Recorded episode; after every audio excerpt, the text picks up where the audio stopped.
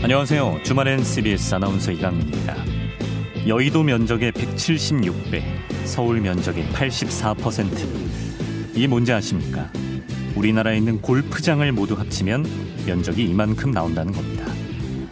코로나19 이후로 골프 인구가 엄청나게 늘어나서 이젠 500만 명 가까이 된다고 하죠. 하지만 골프는 땅의 스포츠인 만큼 불가피하게 생태계 파괴를 동반합니다. 그래서 골프장을 지으려면 착공 전에 환경 영향 평가를 받고 환경 보호 대책을 지역 환경청과 협의해야 되는데요. 근데 최근 5년 안에 지어진 26개 골프장을 대상으로 조사해 봤더니 환경 영향 평가에 따른 협의를 이행한 곳이 고작 9곳에 불과했다고 합니다. 협의를 지키지 않아도 수백만 원짜리 과태료만 물면 그만이기 때문에 연간 수백억 원 매출 올리는 골프장 입장에서는 별로 신경 쓸 이유가 없는 것이죠. 최근 골프 인구 증가로 골프장 이용료가 크게 상승하자 정부에서는 대중 친화적 골프장을 확충하고 골프 인구를 600만 명까지 늘리겠다는 목표를 세웠다고 하는데요. 사람들의 건전한 취미 생활은 물론 존중돼야 하지만 지금 당장의 수요를 만족시키느라 미래 세대에 너무 큰 부담을 안기는 것은 아닌지 고민이 필요한 시점 같습니다. 주말엔 CBS 광고 듣고 시작해보죠. 2022년 6월 19일 주일 주말엔 CBS 오늘 첫 곡은 스탠딩 에그의 오래된 노래였습니다. 아, 요새 골프 치는 분들 진짜 많더라고요.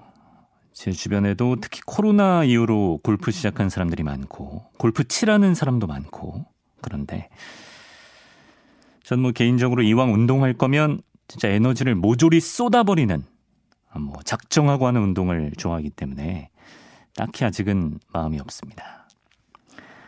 벌써 국내의 골프장이 이제 500개 넘게 있다고 하고 골프 인구도 500만 명 가까이 된다고 하는데 우리가 뭐 미국 정도 땅덩어리 되는 나라였으면 사실 훨씬 부담 없이 좀 자연 친화적인 방법으로도 골프장을 지을 수 있겠지만 우리는 임금 밀도가 굉장히 높은 나라 아니겠습니까?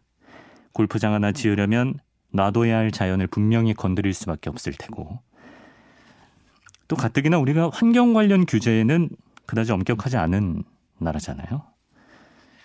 그래서 최소한의 브레이크는 있어야 되지 않나. 오프닝에서 주저리 주저리 얘기해 봤습니다. 또 유행이 그때그때 바뀝니다. 예, 요새 젊은 사람들 중에는 벌써 골프에서 좀 테니스나 뭐 이런 쪽으로 갈아타는 사람들도 많다 그러더라고요. 그렇습니다. 자, 주말엔 CBS 오늘도 8시까지 생방송으로 함께합니다. 들으시면서 뉴스에 관한 의견이나 일상 사연 있으신 분은 짧은 문자 50원, 긴 문자 100원 드는 샵 1212 문자 메시지, 공짜인 CBS 레인보우 어플리케이션 이용해 주시면 제가 몇 분께는 모바일 간식 쿠폰도 보내드립니다. 현장 뉴스로 가보죠.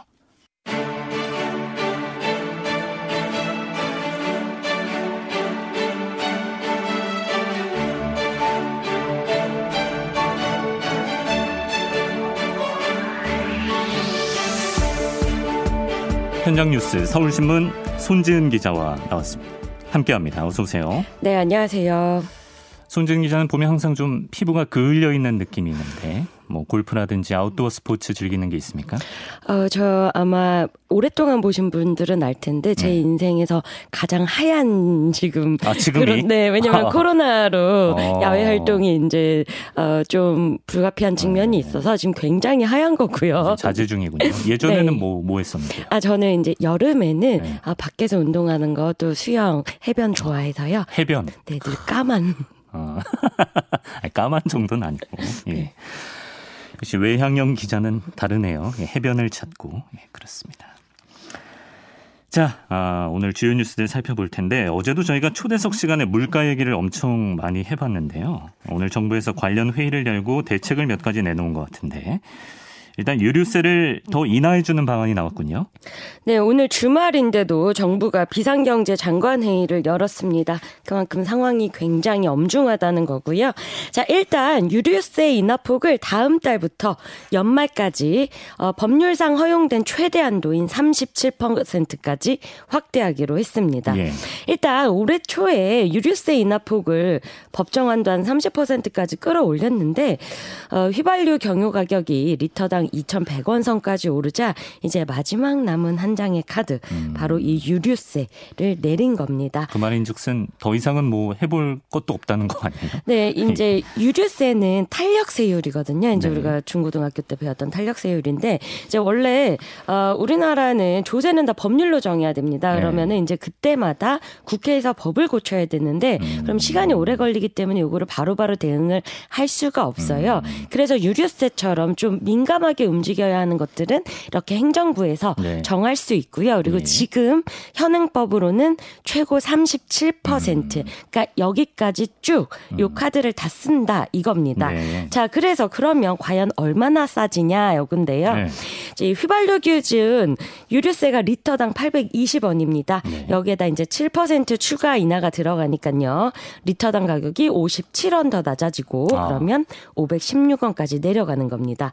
아, 또이 아. 화물과 운송업계 유류비 부담을 낮추기 위해서 경유의 유가연동 보조금 지원 기준 단가도 이 리터당 1,750원에서 1,700원으로 50원 낮추기로 어, 했습니다. 여기다가 평소에 주유하는 리터 수 곱하기 하면은 대충 얼마 깎인다. 계산할 수 있는 거예요? 네. 아. 아, 그리고 국내선 항공유에 대해서도 할당 관세를 적용해서 현재 군입 수입 관세 3%를 0%로 인하를 했습니다. 예. 아, 그래도 이제 큰 차이 없이 음. 부담이 좀 여전하다 이런 지적들이 있는데 네. 자 그래서 대중교통에 대한 이 혜택도 늘리는 겁니다. 이제 아. 대중교통 이용 많이 하시라 요건데요. 네. 그래서 대중교통의 이 신용카드 소득 공제율을 현행 40%에서 80%까지 두 배 높이기로 어, 했습니다. 예. 어, 그리고 이제 가장 관심 많은 부분 중에 하나가 철도와 우편 그리고 상하수도 이런 중앙과 지방의 또 공공요금 음. 하반기 동결을 원칙으로 어. 안정적으로 관리하겠다라는 방침이 오늘 세워졌습니다. 동결하겠다. 네. 또 아까 보니까 전기 가스요금도 뭐 인상을 최소화하겠다. 뭐 네, 지금 이제 당정에서는 네. 어, 인상이 불가피하다라는 네. 상황 판단은 있는데 네. 그래도 지금 상황이 너무 좋지 않으니 올리더라도 음. 가장 좀 서민들에게 고통이 적게 갈 수 있게 음. 좀 해보겠다 이런 계획을 세우고 있습니다. 그래요.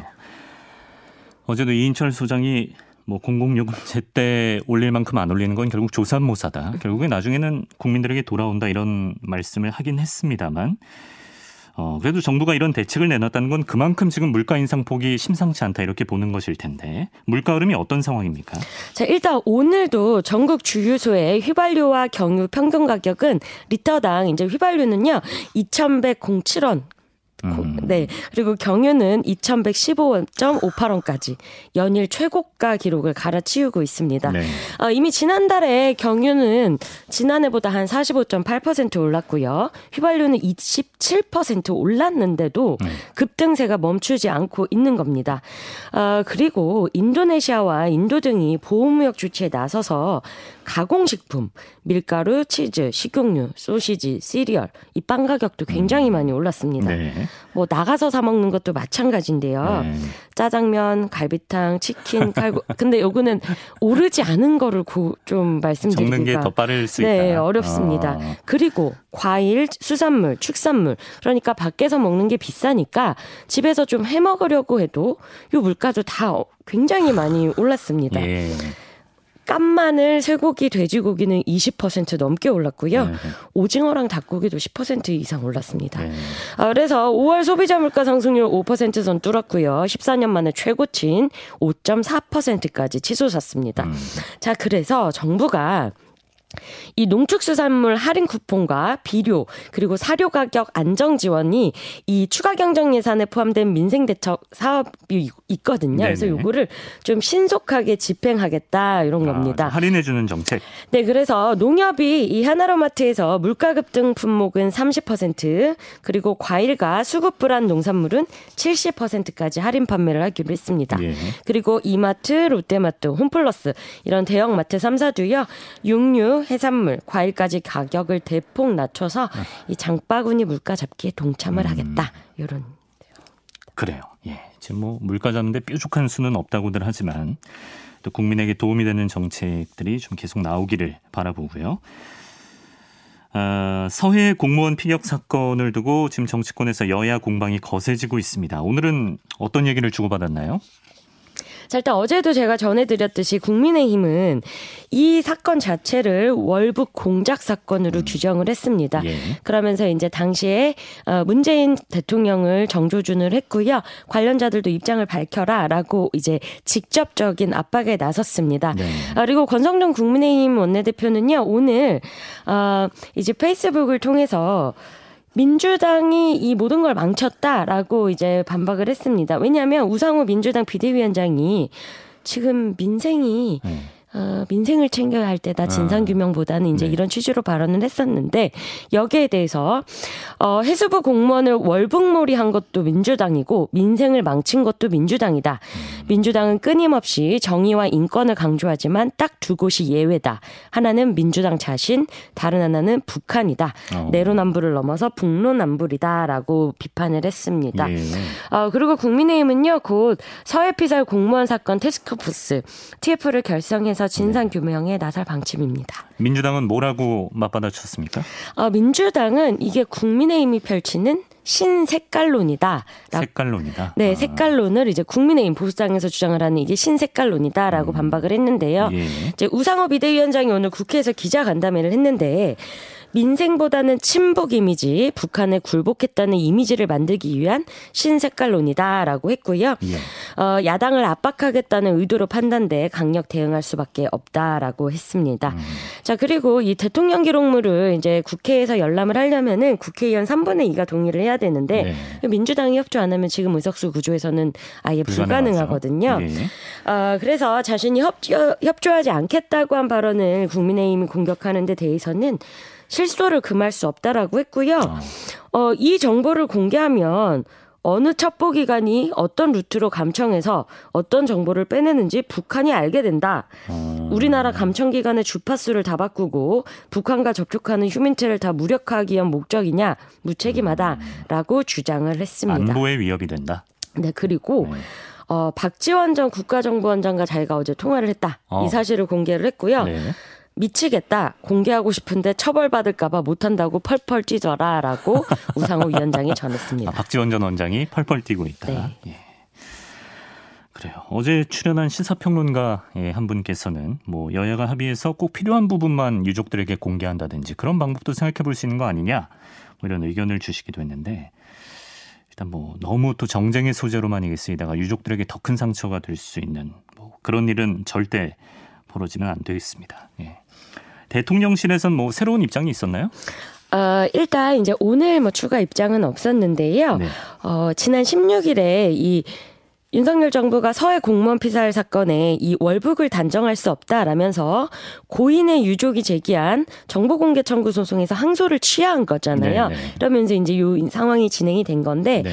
그래서 이 문, 전임 문재인 정부의 주요 소송들 특히 패소 시에 대규모 예산이 투입될 소송들의 현황을 지금 대통령실이 파악 중이라고 합니다. 아. 그러면 이제 어떤 기록물들에 대해서 네. 더 이제 추가 요구가 있을 수 있고요. 음. 어 그러면 이제 전 정권의 어떤 기록물들을 또 열람하거나 네. 시민들이 요구한 거를 공개할 수 있으니 음. 앞으로도 이 신구 권력 간의 갈등은 아, 음. 지속될 수밖에 없다 이런 전망 나오고 있습니다. 알겠습니다. 자 여당 얘기를 더 해보겠습니다. 국민의힘 이준석 대표와 안철수 의원이 최고위원의 몫을 두고 다시 충돌하는 모습을 보였다고요? 네, 자 일단 지난 3월에 어, 당시 윤석열 후보와 안철수 후보가 단일화를 했죠. 네. 그리고 나서 이제 그 후속 조치로 국민의당과 국민의힘이 합당을 하기로 했습니다. 네. 그래서 지난 4월에 두 당이 합당을 했고 당시에 이 최고위원, 어, 최고위원회는 그러니까 당의 최고 교사 의사 결정 기구입니다. 음. 네. 여기에 이제 국민의당에서 추천하는 두 명을 추가한다. 이게 음. 이제 합의 내용 중에 하나였고요. 네. 그런데 안철수 의원이 국민의힘 의원인 정점식 의원 네. 그리고 김윤 전 국민의 당 서울시당 위원장 두 명을 추천을 했고 아. 이준석 대표가 둘 다 비토를 한 상황이었습니다. 네. 아 그런데 이제 이 신경전이 계속되고 있는데 비토는 왜 했던 거예요? 어 일단 국민의힘 소속 의원을 뭐 왜 추천하느냐? 아, 국민의힘 정점식 의원을 네. 왜 국민의당 몫으로 추천하냐? 네 그리고 김윤 전 위원장 같은 경우는 이제 막말 논란들이 있었고요. 음. 그래서 좀 합당한 인사를 추천해달라 이런 요구가 있었습니다. 네. 아 그런데 이제 안철수 의원이 오늘 공식 입장, 입장문을 내고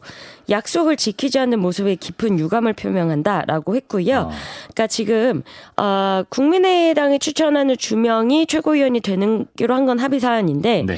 어떤 인물인지를 추천할지에 대해서는 이거는 추후 심사, 추후 명단에 대한 심의 평가는 할 수 없다라는 아. 게 당시 합의라는 게 안철수 의원의 주장입니다. 한번 추천하면 건드리지 않기로 돼 있었다. 그러니까 두 명만 두 네. 명이라는 몫을 양당이 합의한 거지 네. 내가 누구를 추천하든 아. 그거에 대해서는 심의 평가할 그게 아니다라는 아. 주장입니다. 예. 아, 그리고 또 하나는 지금 국민의힘의 당원은요 최고위원을 아홉 명으로 정수를 정해뒀거든요. 네. 근데 이제 안철수 의원이 추천한 두 명이 더 들어오려면은 당원 당규를 개정해서 어. 어, 최고위원 정수를 늘려야 되는데 네. 이 부분에 대해서도 뭐 문제가 없는 거 아니냐 이제 이런 어. 주장을 펼쳤고요. 네. 자 이준석 대표 측각 사실관계를 명확하게 파악하고 이의 제기를 해야 된다라고 반박을 했습니다.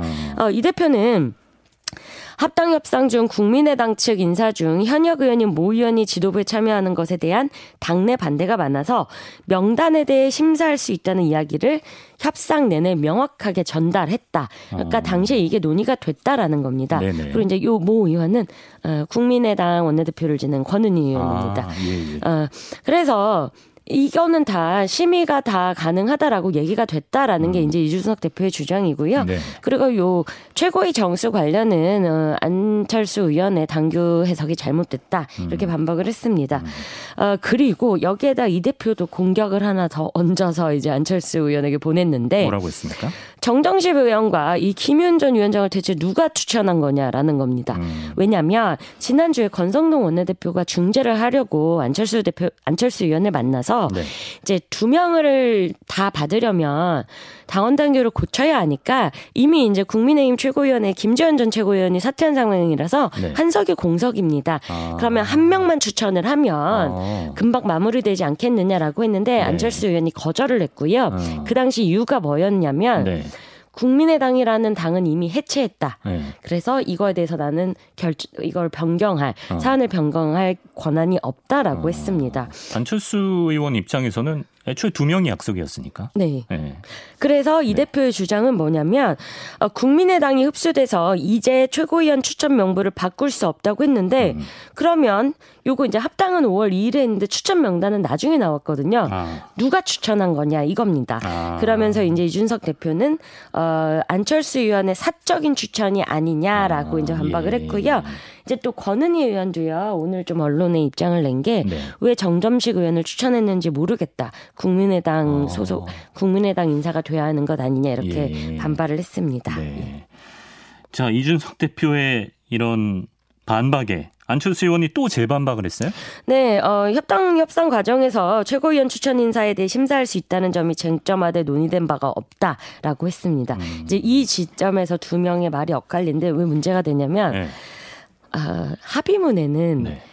그 부분이 없기 때문입니다. 그런데 이제 양쪽 집중에서는 네. 얘기가 다 된 거고 서로 상식선에서 하기로 아. 했기 때문에 그러니까 이제 지금은 양쪽 다 애초에 공식적으로 뭔가 합의된 게 없기 때문에 아닙니다. 그러니까 네. 하, 합의를 당시에 이제 네. 협상자들이 네. 잃었다 잃었더라도 네. 합의문에는 이제 빠져 있던 내용이다 구두 합의만 했다는 거 아니에요? 어, 그러니까 이제 그때 합의문 내용에 보면요, 네. 어, 합의 내용이 다 담, 그러니까 정치적 의미가 있는 것들이 담겨 있는 거고, 음. 뭐 예를 들면 뭐 빠진 것들이 있는데 네. 그렇기 때문에 이 문제는 이제 진실 공방으로 갈 수밖에 없는 겁니다. 네.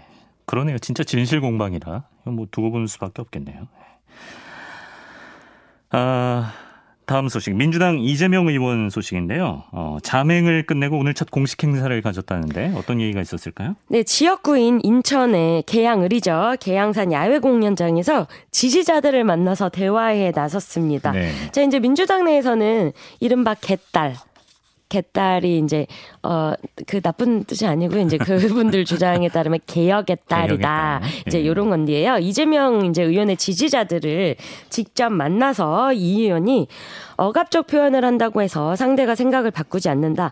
오히려 반반심을 갖는다. 음. 과격한 표현, 거친 표현, 억압적 행동, 억압적 행동 이런 것들이 최근 문제가 되는데 오히려 적개심을 강화할 뿐이다라고 음. 했습니다. 아, 예. 아, 왜냐면 이제 개딸이나 네. 극성 지지 자들이 다른 의원들한테 문자 폭탄 그렇죠. 보내고 예. 이제 욕설 논란이나 팬덤 정치에 대한 네. 뭐 부작용 뭐 이런 얘기 있었잖아요. 그래서 연일 이제 요걸 좀 자제해 달라라는 메시지를 날고 있는 거고요. 네. 어제도 자신의 지지층 국민들에게 어, 명색이 헌법 기관인 국회의원들에게 억압적 표현을 한다고 해서 무슨 도움이 되겠느냐라고 음. 밝혔습니다. 그래요. 이재명 의원은 당 대표 출마가 유력한 건가요 지금? 아, 네, 저는 출마할 것으로 보고 있습니다. 네. 그렇군요. 예. 자 마지막 소식인데요. 정말 주말엔 CBS에서 보기 드문 낭보가 하나 들어왔습니다. 어, 피아니스트 이윤찬이 미국 반 클라이번 국제 피아노 콩쿠르에서 역대 최연소 우승을 하는 크, 축할 만한 소식을 전해왔네요. 네, 임윤찬은요. 04년 2월생입니다. 자, 그러면 만 18세고요. 예. 아, 오늘 미 텍사스주 포트워스에서 폐막한 제16회 반클라이번 콩쿠르 최종 라운드에서 결선에 오른 6명 가운데 최고 점수 얻어서 1위를 차지했습니다. 와. 그리고요. 어, 요 이제 콩쿠르에서 1위를 한 것뿐만이 아니라 네. 전 세계 클래식 팬 한 3만 명이 참여한 인기 투표에서도 청중상을 받았고요. 오. 또 이제 현대곡을 가장 잘 연주한 경연자에게 주는 어, 비벌리 테일러 스미스 어워드까지 차지해서 3관왕을 기록을 와, 했습니다. 예. 그리고 이제 2등은 러시아의 안나 게뉴셰네 3등은 우크라이나의 드미트리 초니에게 돌아갔습니다. 네. 자, 콩쿠르 1위 부상으로 10만 달러 상금 1억 3천만 원 정도가 되고요. 음. 이것보다도 이제 뭐 이제 주요 음. 세계 명반사들과 음반 녹음을 하고 3년 동안 월드 투어의 기회도 갖게 되는 겁니다. 어, 지난 14일부터 18일까지 어, 포트워스 베이스 퍼포먼스 홀에서 열린 결선 무대에서 이제 베토벤 피아노 협주곡 3번 C단조 그리고 네. 라흐마니노프 콘체르토 3번 D단조를 어, 연주했습니다. 잘 아는 곡인가요? 어, 저는 여기 지금 스튜디오에도 피아노가 있는데 제가 어느 날 한번 몰래 치고 도망가려고 늘 작전을 아, 짜고 멜로디가 있습니다. 바로 연상이 안 되네. 지식이 짧아서. 네. 예.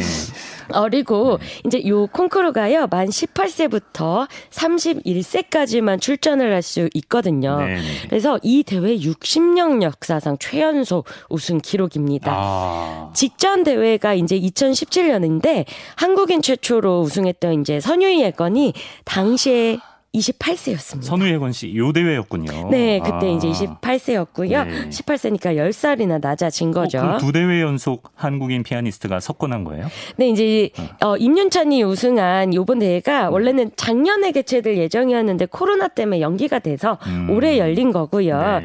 어, 그리고 이 반 클라이번 콩쿠르는 냉전 시절이던 1958년에 소련에서 열렸던 이 제1회 차이코프스키 국제 콩쿠르에서 우승했던 미국 피아니스트 반 클라이번을 기념하는 대회입니다. 아, 예. 이제 4년마다 열립니다. 아, 참 우리나라 천재들이 계속 쏟아져 나오고 있습니다. 저뭐 막귀라서 뭐 피아노 연주 잘은 모르지만 방송 전에 땡튜브에서 찾아보니까 어 이민찬 씨가 되게 좀 묘한 매력이 있더라고요. 네. 네 약간 신비스러운 느낌. 네, 인터뷰 영상도 찾아보면은 네. 굉장히 좀 흥미롭습니다. 그렇습니다. 네. 여러분들도 예, 짬 있으실 때 한번 찾아보시기 바랍니다. 서울신문 손진 기자. 주말 이틀 동안 고생했습니다. 고맙습니다. 감사합니다.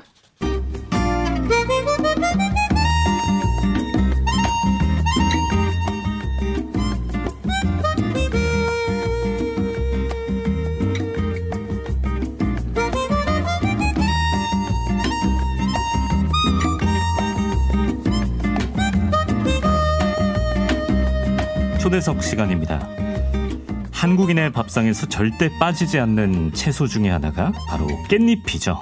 어, 다른 채소와는 다르게 계절을 타지 않기 때문에 사시사철 밥상에 올라옵니다. 그런데 이 깻잎을 누가 어떻게 농사 짓고 있는지 생각해 보신 적이 있으신가요? 바로 이 질문에서부터 연구를 시작한 분이 계십니다. 농업 이주 노동자에 대한 관찰기 책 깻잎 투쟁기를 쓰신 인권 활동가 우춘희 씨를 모시고 오늘 밥상 위의 인권에 대해서 한번 이야기를 나눠보죠. 안녕하십니까? 네, 안녕하세요. 반갑습니다. 네, 반갑습니다. 한국에서는 누가 어떻게 농사를 지을까? 이 질문에서 연구를 시작하셨다고 들었는데 일단 누가 농사를 짓고 있던가요? 제가 이제 농촌에 계신 분들을 만나서 인터뷰도 하고 이제 현장에 가봤는데요. 이제 어김없이 어느 지역이든 하실 수, 하시는 말씀들이 있습니다. 아, 이제 외국인 없으면 농사 못 지어. 이런 말들을 하세요. 네. 아마 도시에 계신 분들은, 어, 못 느끼실 텐데, 음. 농업 현장에 가면 정말로 그렇습니다. 아. 또 이제 2019년도 한국 농촌경제연구원 조사에 따르면 농업 분야의 이주 노동자 비율이 이제 40%가 넘었다고 해요. 40%? 네. 오. 어. 그리고 또 이제 2019년에 고용 허가제하고 이제 계절 근로자제라는 이 제도를 통해서 이주 노동자가 이제 들어왔는데 예. 한 3만 5천 명 정도라고 하고요. 어. 또 놀라운 거는 그 여러분 상추, 깻잎 이런 거 많이 드시잖아요. 네. 이렇게 생산하는 작물 재배 농가 10곳 중 9곳은 또 미등록 노동자를 고용하고 있다는 통계가 있을 정도입니다. 미등록 노동자를? 네. 어. 그래서 이렇게 이제 농촌경제연구소에서 2020년 작물 재배 농가 한 400여 곳을 조사한 결과 한 65%가 이주 노동자를 고용하고 있고 어. 한 91%는 미등록 노동자를 고용하고 있고 어. 좀합 해 보면 약 98%라고 합니다. 야. 그래서 정말 이 엄청난 숫자죠. 그래서 이주 노동자 없이 농사를 못 짓는다는 말이 정말 과장이 아니더라고요. 그러네요. 네. 예, 진짜 이분들 안 계시면 농촌 경제가 제대로 돌아갈 수 없는 구조가 됐습니다. 이제 활동가님이 이번 직접 깻잎밭이 있는 마을에 가셔서 이분들과 몇 달 동안 같이 생활을 하셨다고 들었어요. 근데 왜 하고 많은 작물 중에 하필 깻잎 밭이었을까요? 네. 이 깻잎인 이유는 좀 중요합니다. 왜냐하면 네. 즉 고용 허가제라는 거는 사업주가 1년 내내 이 노동자를 고용해야 합니다. 아. 근데 농업을 생각해 보시면 그 농, 농번기 때는 일이 좀 많고 그렇죠, 그렇죠. 농한기 때 또 겨울 같은 경우는 또 해도 짧고 일도 네. 별로 없잖아요. 그러니까 그렇죠. 그러니까 농가 입장에서는 겨울에는 좀 아, 노동자를 고용해서 계속 돈을 주기에는 어, 부담되는데 아. 예, 이렇게 된 거예요. 네. 근데 여기에 딱 맞는 들어 들어 맞는 작물이 바로 깻잎입니다. 아. 그래서 이제 여름깨, 겨울깨 이렇게 1년에 두 번 심으면 1년 내내 수확을 할 수 있습니다. 아. 그래서 농한기에도 일거리를 제공할 수 있기 때문에 네. 고용주도 좋고 어. 이주 노동자도 이제 돈을 벌 수 있으니까 좋고 네. 네. 그렇기 때문에 이제 깻잎들을 많이 선택하시고요. 어. 또 깻잎은 이제 기계로 딸 수 없고요. 손으로 시작해서 손으로 포장까지 해야 되는 작물이라고 음. 할 만큼 네. 노동 집약적인 작물입니다. 그리고 이제 단위 면적당 이 깻잎을 따게 되면 좀 소득이 높아서 규모가 작은 농가에서도 좀 안정적인 소득을 기대할 수가 있습니다. 음. 그래서 아, 이 깻잎 깻잎이 고용 허가제 좀 상징적인 작물이구나라고 생각이 들어서 이제 깻잎밭으로 향했습니다. 고용 허가제를 상징하는 작물이 깻잎이다. 네, 맞습니다. 고용주들 입장에서는 어, 이주 노동자에게서 최대치의 노동력을 어떻게 보면 활용하기에는 최적의 작물인 셈이네요. 네, 그렇습니다. 네. 깻잎밭에서 일하는 이주 노동자들의 하루 일과 어떻게 되나요? 깻잎밭은 정말 고데기로 유명해서 어, 이주 노동자들도 안 가려고 하기도 합니다. 아. 그만큼 좀 힘든데요. 네. 그 장수도 세워야 되고 묵기도 해야 되고 네. 또 몇장 하루에 몇 장 따야 된다는 조금 그런 할당량 할당량이 있기 때문에 할당량이 있어요? 네, 할당량이 있습니다. 보통 하루에 몇 장 따라 그럽니까? 하루에 좀 놀라실 겁니다. 저도 네. 처음에 이 숫자를 듣고 놀랐는데요. 네. 하루에 이제 만 오천 장을 따야 한다고 사업주들이 아. 좀 얘기를 한 합니다. 사람이요? 네, 한 사람입니다. 아, 우리 가끔 그 캠핑장 가서 고기 먹을 때 네. 이제 깻잎을 한 장 한 장 일일이 씻잖아요. 네, 물로. 네. 네. 근데 깻잎이 얇아서 그거 한 10장, 20장 씻는 것도 되게 번거로울 때가 있는데. 맞습니다. 무게도 이렇게 많이 나가지 않고요. 네. 네 맞습니다. 그걸 한 사람이 15,000장을 하루에 네. 그 할당량 못 채우면 어떻게 되나요? 돈이 깎인다라고 이제 이주 노동자를 표현을 하는데요. 네. 이게 무슨 말씀인지 좀 자세히 말씀드리겠습니다. 네, 네. 이 고용노동부가 만든 이제 표준 근로 계약서가 있고 고, 어, 고용주하고 노동자가 함께 이 근로 계약서에 사, 서명을 합니다. 음. 그러면 계약서에 따르면 어, 노동자는 시간당 최저 임금을 받아야 합니다. 음, 네, 그렇죠. 최저 임금법에 맞춰서요. 네. 그래서 이제 최저 임금에 맞춰서 주시는 사업분들도 분명히 계십니다. 예.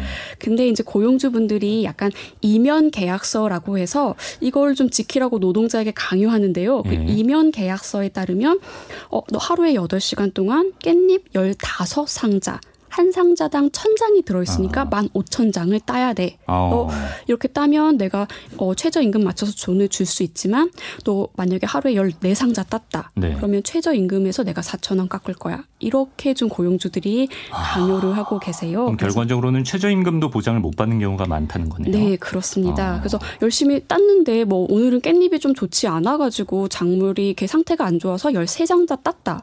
근데 어. 내가 뭐 예를 들어서 아홉 시간 열시간 걸쳐서 땄는데 최저임금을 8시간만 이제 계산을 해주고 근데 네. 또 거기에서 예를 들어서 8천 원을 깎는다면 네. 노동자 입장에서는 억울 안 억울하죠. 네. 막 억울한 정도가 아니죠. 네. 화가 나죠. 네. 그러니까 그 할당량을 채우는 게 이분들에게는 그 부당함을 넘어서 어쨌든 하긴 해야 되는 거예요. 돈을 받기 위해서. 네. 그렇기 때문에 책에서도 보면 이분들이 그 화장실 10분 15분 갔다 오는 것도 아까워서 제자리에서 볼일 보고 네. 이런 경우도 생기는 거네요. 네, 맞습니다. 야. 이런 현실입니다, 지금. 예. 아, 그리고 거주시설 얘기를 좀 해볼게요. 네. 활동가님께서 직접 가서 느껴보셨을 때, 어, 주거 환경이 어떻다고 보셨나요? 네.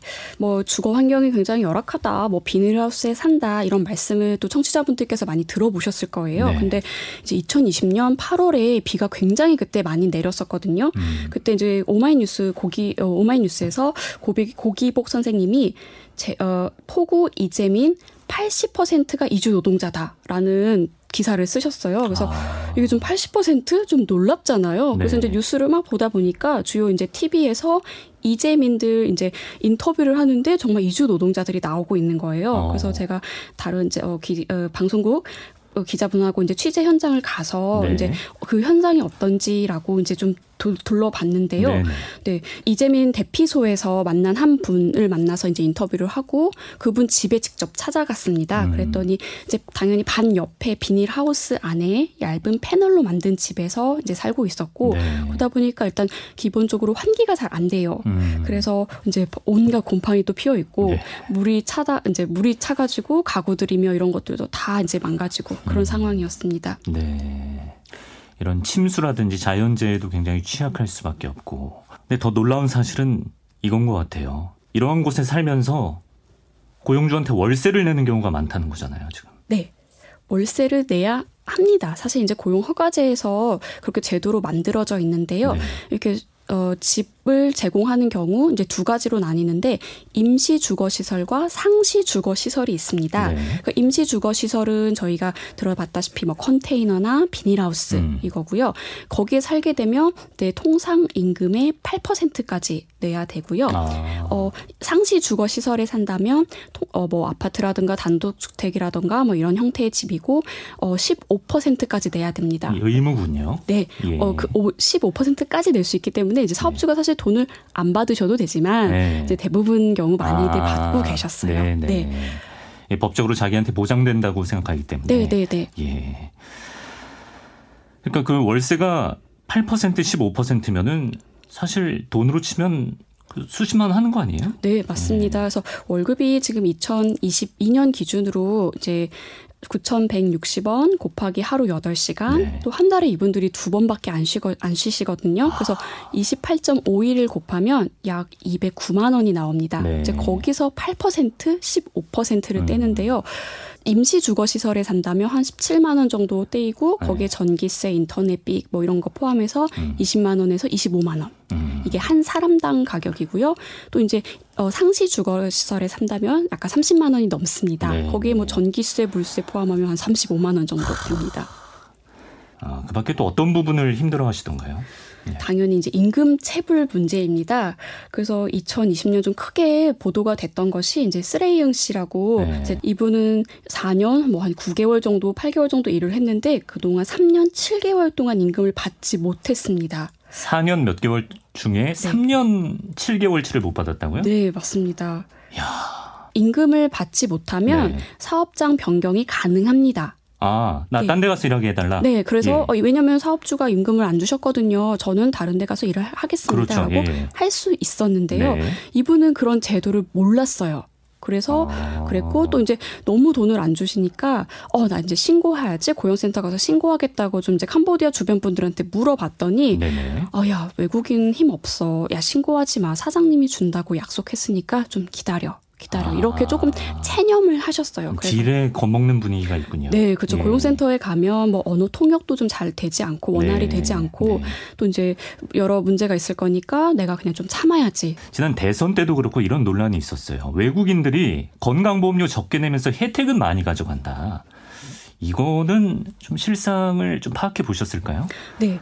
이건 정말 그 많이들 뭐 이렇게 인터넷 댓글로도 아, 외국인들 뭐 건강보험료 조금 내고 가, 많이 가져간다라는 거는 네. 이런 얘기들이 있는데 그 정말 가짜 뉴스입니다. 아, 그래서? 네, 좀 설명을 해드리자면 네. 이제 국민건강보험공단이 2019년 7월자로 이제 외국인도 어 당연히 건강보험 가입해야 돼라는 의, 어, 의무 가입을 이제 이런 제도를 실시를 했습니다. 네, 네. 그래서 이제 6개월 이상 체류하는 모든 외국인들은 건강보험에 가입을 하는데요. 당연히 좋은 점도 있 습니다. 음. 왜냐하면 보험료로 내고 제가 적절한 의료 서비스를 받을 수 있기 그렇죠. 때문입니다. 네. 근데 이제 문제점이 있는데요. 일단 보험료가 높다는 것입니다. 높다. 네. 어. 한국인들 경우는 이제 소득하고 재산 수준에 따라서 보험료가 산정이 되지 않습니까? 네. 근데 이제 이주 노동자 외국인들은 다른데요. 어, 이 외국인 직장 가입자가 이 사람들의 재산과 소득을 파악하기 어려우니까 네. 어 그냥 그냥 전년도 전체 가입자 평균 보험료를 내게 합시다. 아. 라고 해서 네. 2021년도 기준에 이분들이 1인당 11만 8,180원을 약 한 12만 원 돈을 월 내야 됩니다. 근데 이분들의 소득은 평균에 못 미치잖아요. 네, 평균에 비해서 통계를 냈을 때 67%밖에 되지 않는다고 어... 합니다. 그러면 정반대네요. 네. 가짜 뉴스네요, 정말. 네, 네, 그래서 소득은 적게 내고 보험료는 많게 내고 그러다 보니까 네. 이게 건강보험료 재정 수지 누적 흑자 규모가 굉장히 커져서 아. 네, 2018년도에는 한 2,400억 원, 네. 2019년도에는 한 2,700억 원, 어. 2020년에는 한 5,800억 원.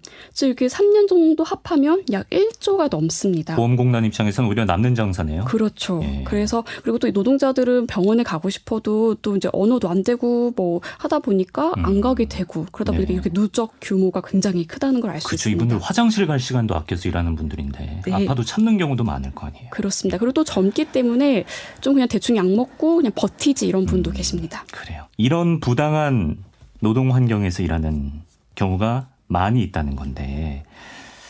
근데 이분들이 안 계시면 농촌이 안 돌아간다는 게 아까 수치로 말씀해 주셨잖아요. 네. 그런데도 이렇게 함부로 대할 수 있다는 거는 역시 법과 제도에 좀 문제가 있지 않을까 이런 생각을 해보게 되네요. 네, 좀 정확한 지적인데요. 음.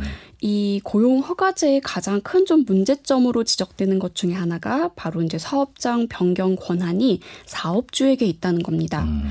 그래서 어 사장님 저 이 여기서 일 이제 그만 못 하겠어요. 사자 사업장을 바꾸겠습니다라고 했을 때 사업주가 어 그래라고 사인을 해주시면 가능하지만 어 안 돼 나 지금 사람 못 구하니까 너 꼭 여기서 일해. 이렇게 되면은 일을 계속 해야 되는 겁니다. 아, 예. 네, 그래서 한국인들 경우 같은 경우는 이제 일을 하다가 아 못하겠습니다. 그러면 사직서를 쓰고 일을 그, 그만둘 수 있지만 네. 이분들은 그렇지 않다는 거죠. 아. 그래서 이게 좀 족쇄로 좀 작용하고 있습니다. 족쇄다. 네. 예.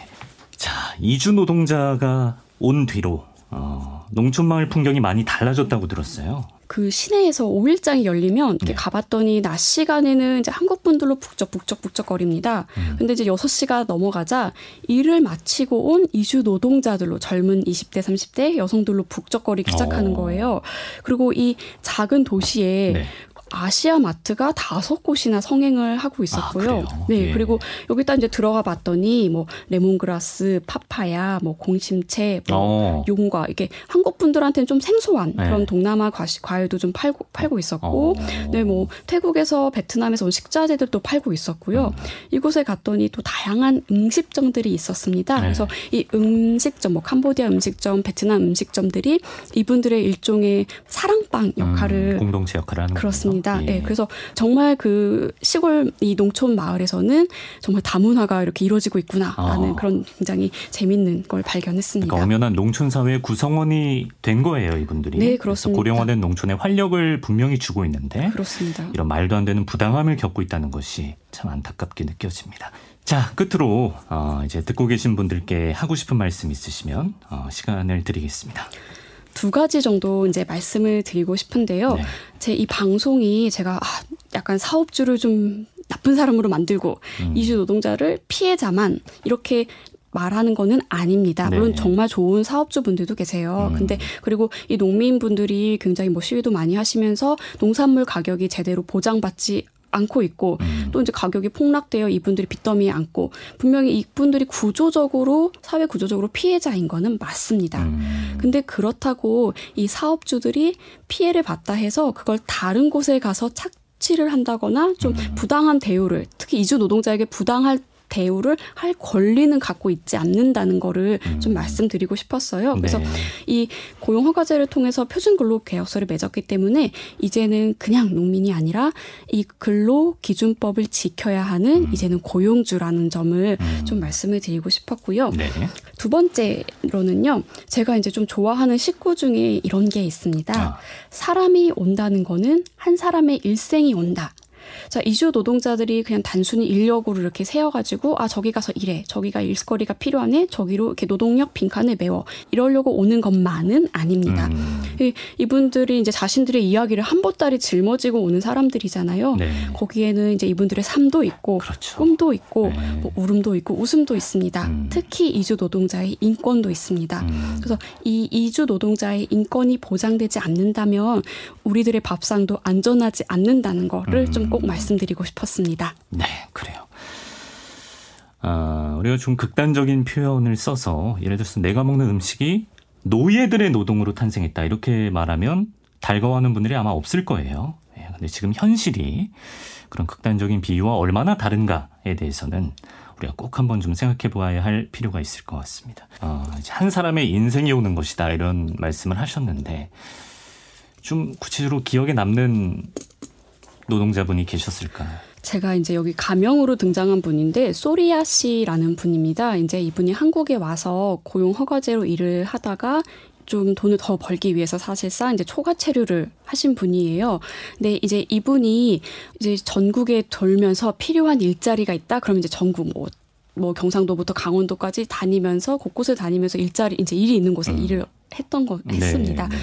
특히 이제 이분이 이제 2020년 한 10월 경에 그 저희 K 방역이라고 굉장히 자부했던 그 마스크 네. 마스크 공장에서 일을 하고 있었어요. 아, 예. 그래서 얘기를 들어보니까 이 공장에는 이제 좀 한국 사람들이 일하기 힘, 싫어하니까 중국인 분들 뭐 이주 노동자들이 굉장히 많았다고 해요. 특히 네. 이제 미등록 노동자들이 많았는데 이분이 그만 이제 불신 검문에 걸려가지고 잡히게 된 겁니다. 어. 그래서 이렇게 잡히게 되면 이제 보호소 외국인 보호소로 가가지고 거기서 이제 구금 되어 있다가 네네. 본국으로 네, 출국 조치 당하는데요. 네. 이제 출국 조치 당하기 전에 이제 제가 화, 어, 화성 외국인 보호소에 가가지고 이제 한 20분 정도 이렇게 어, 얘기를 나눴는데.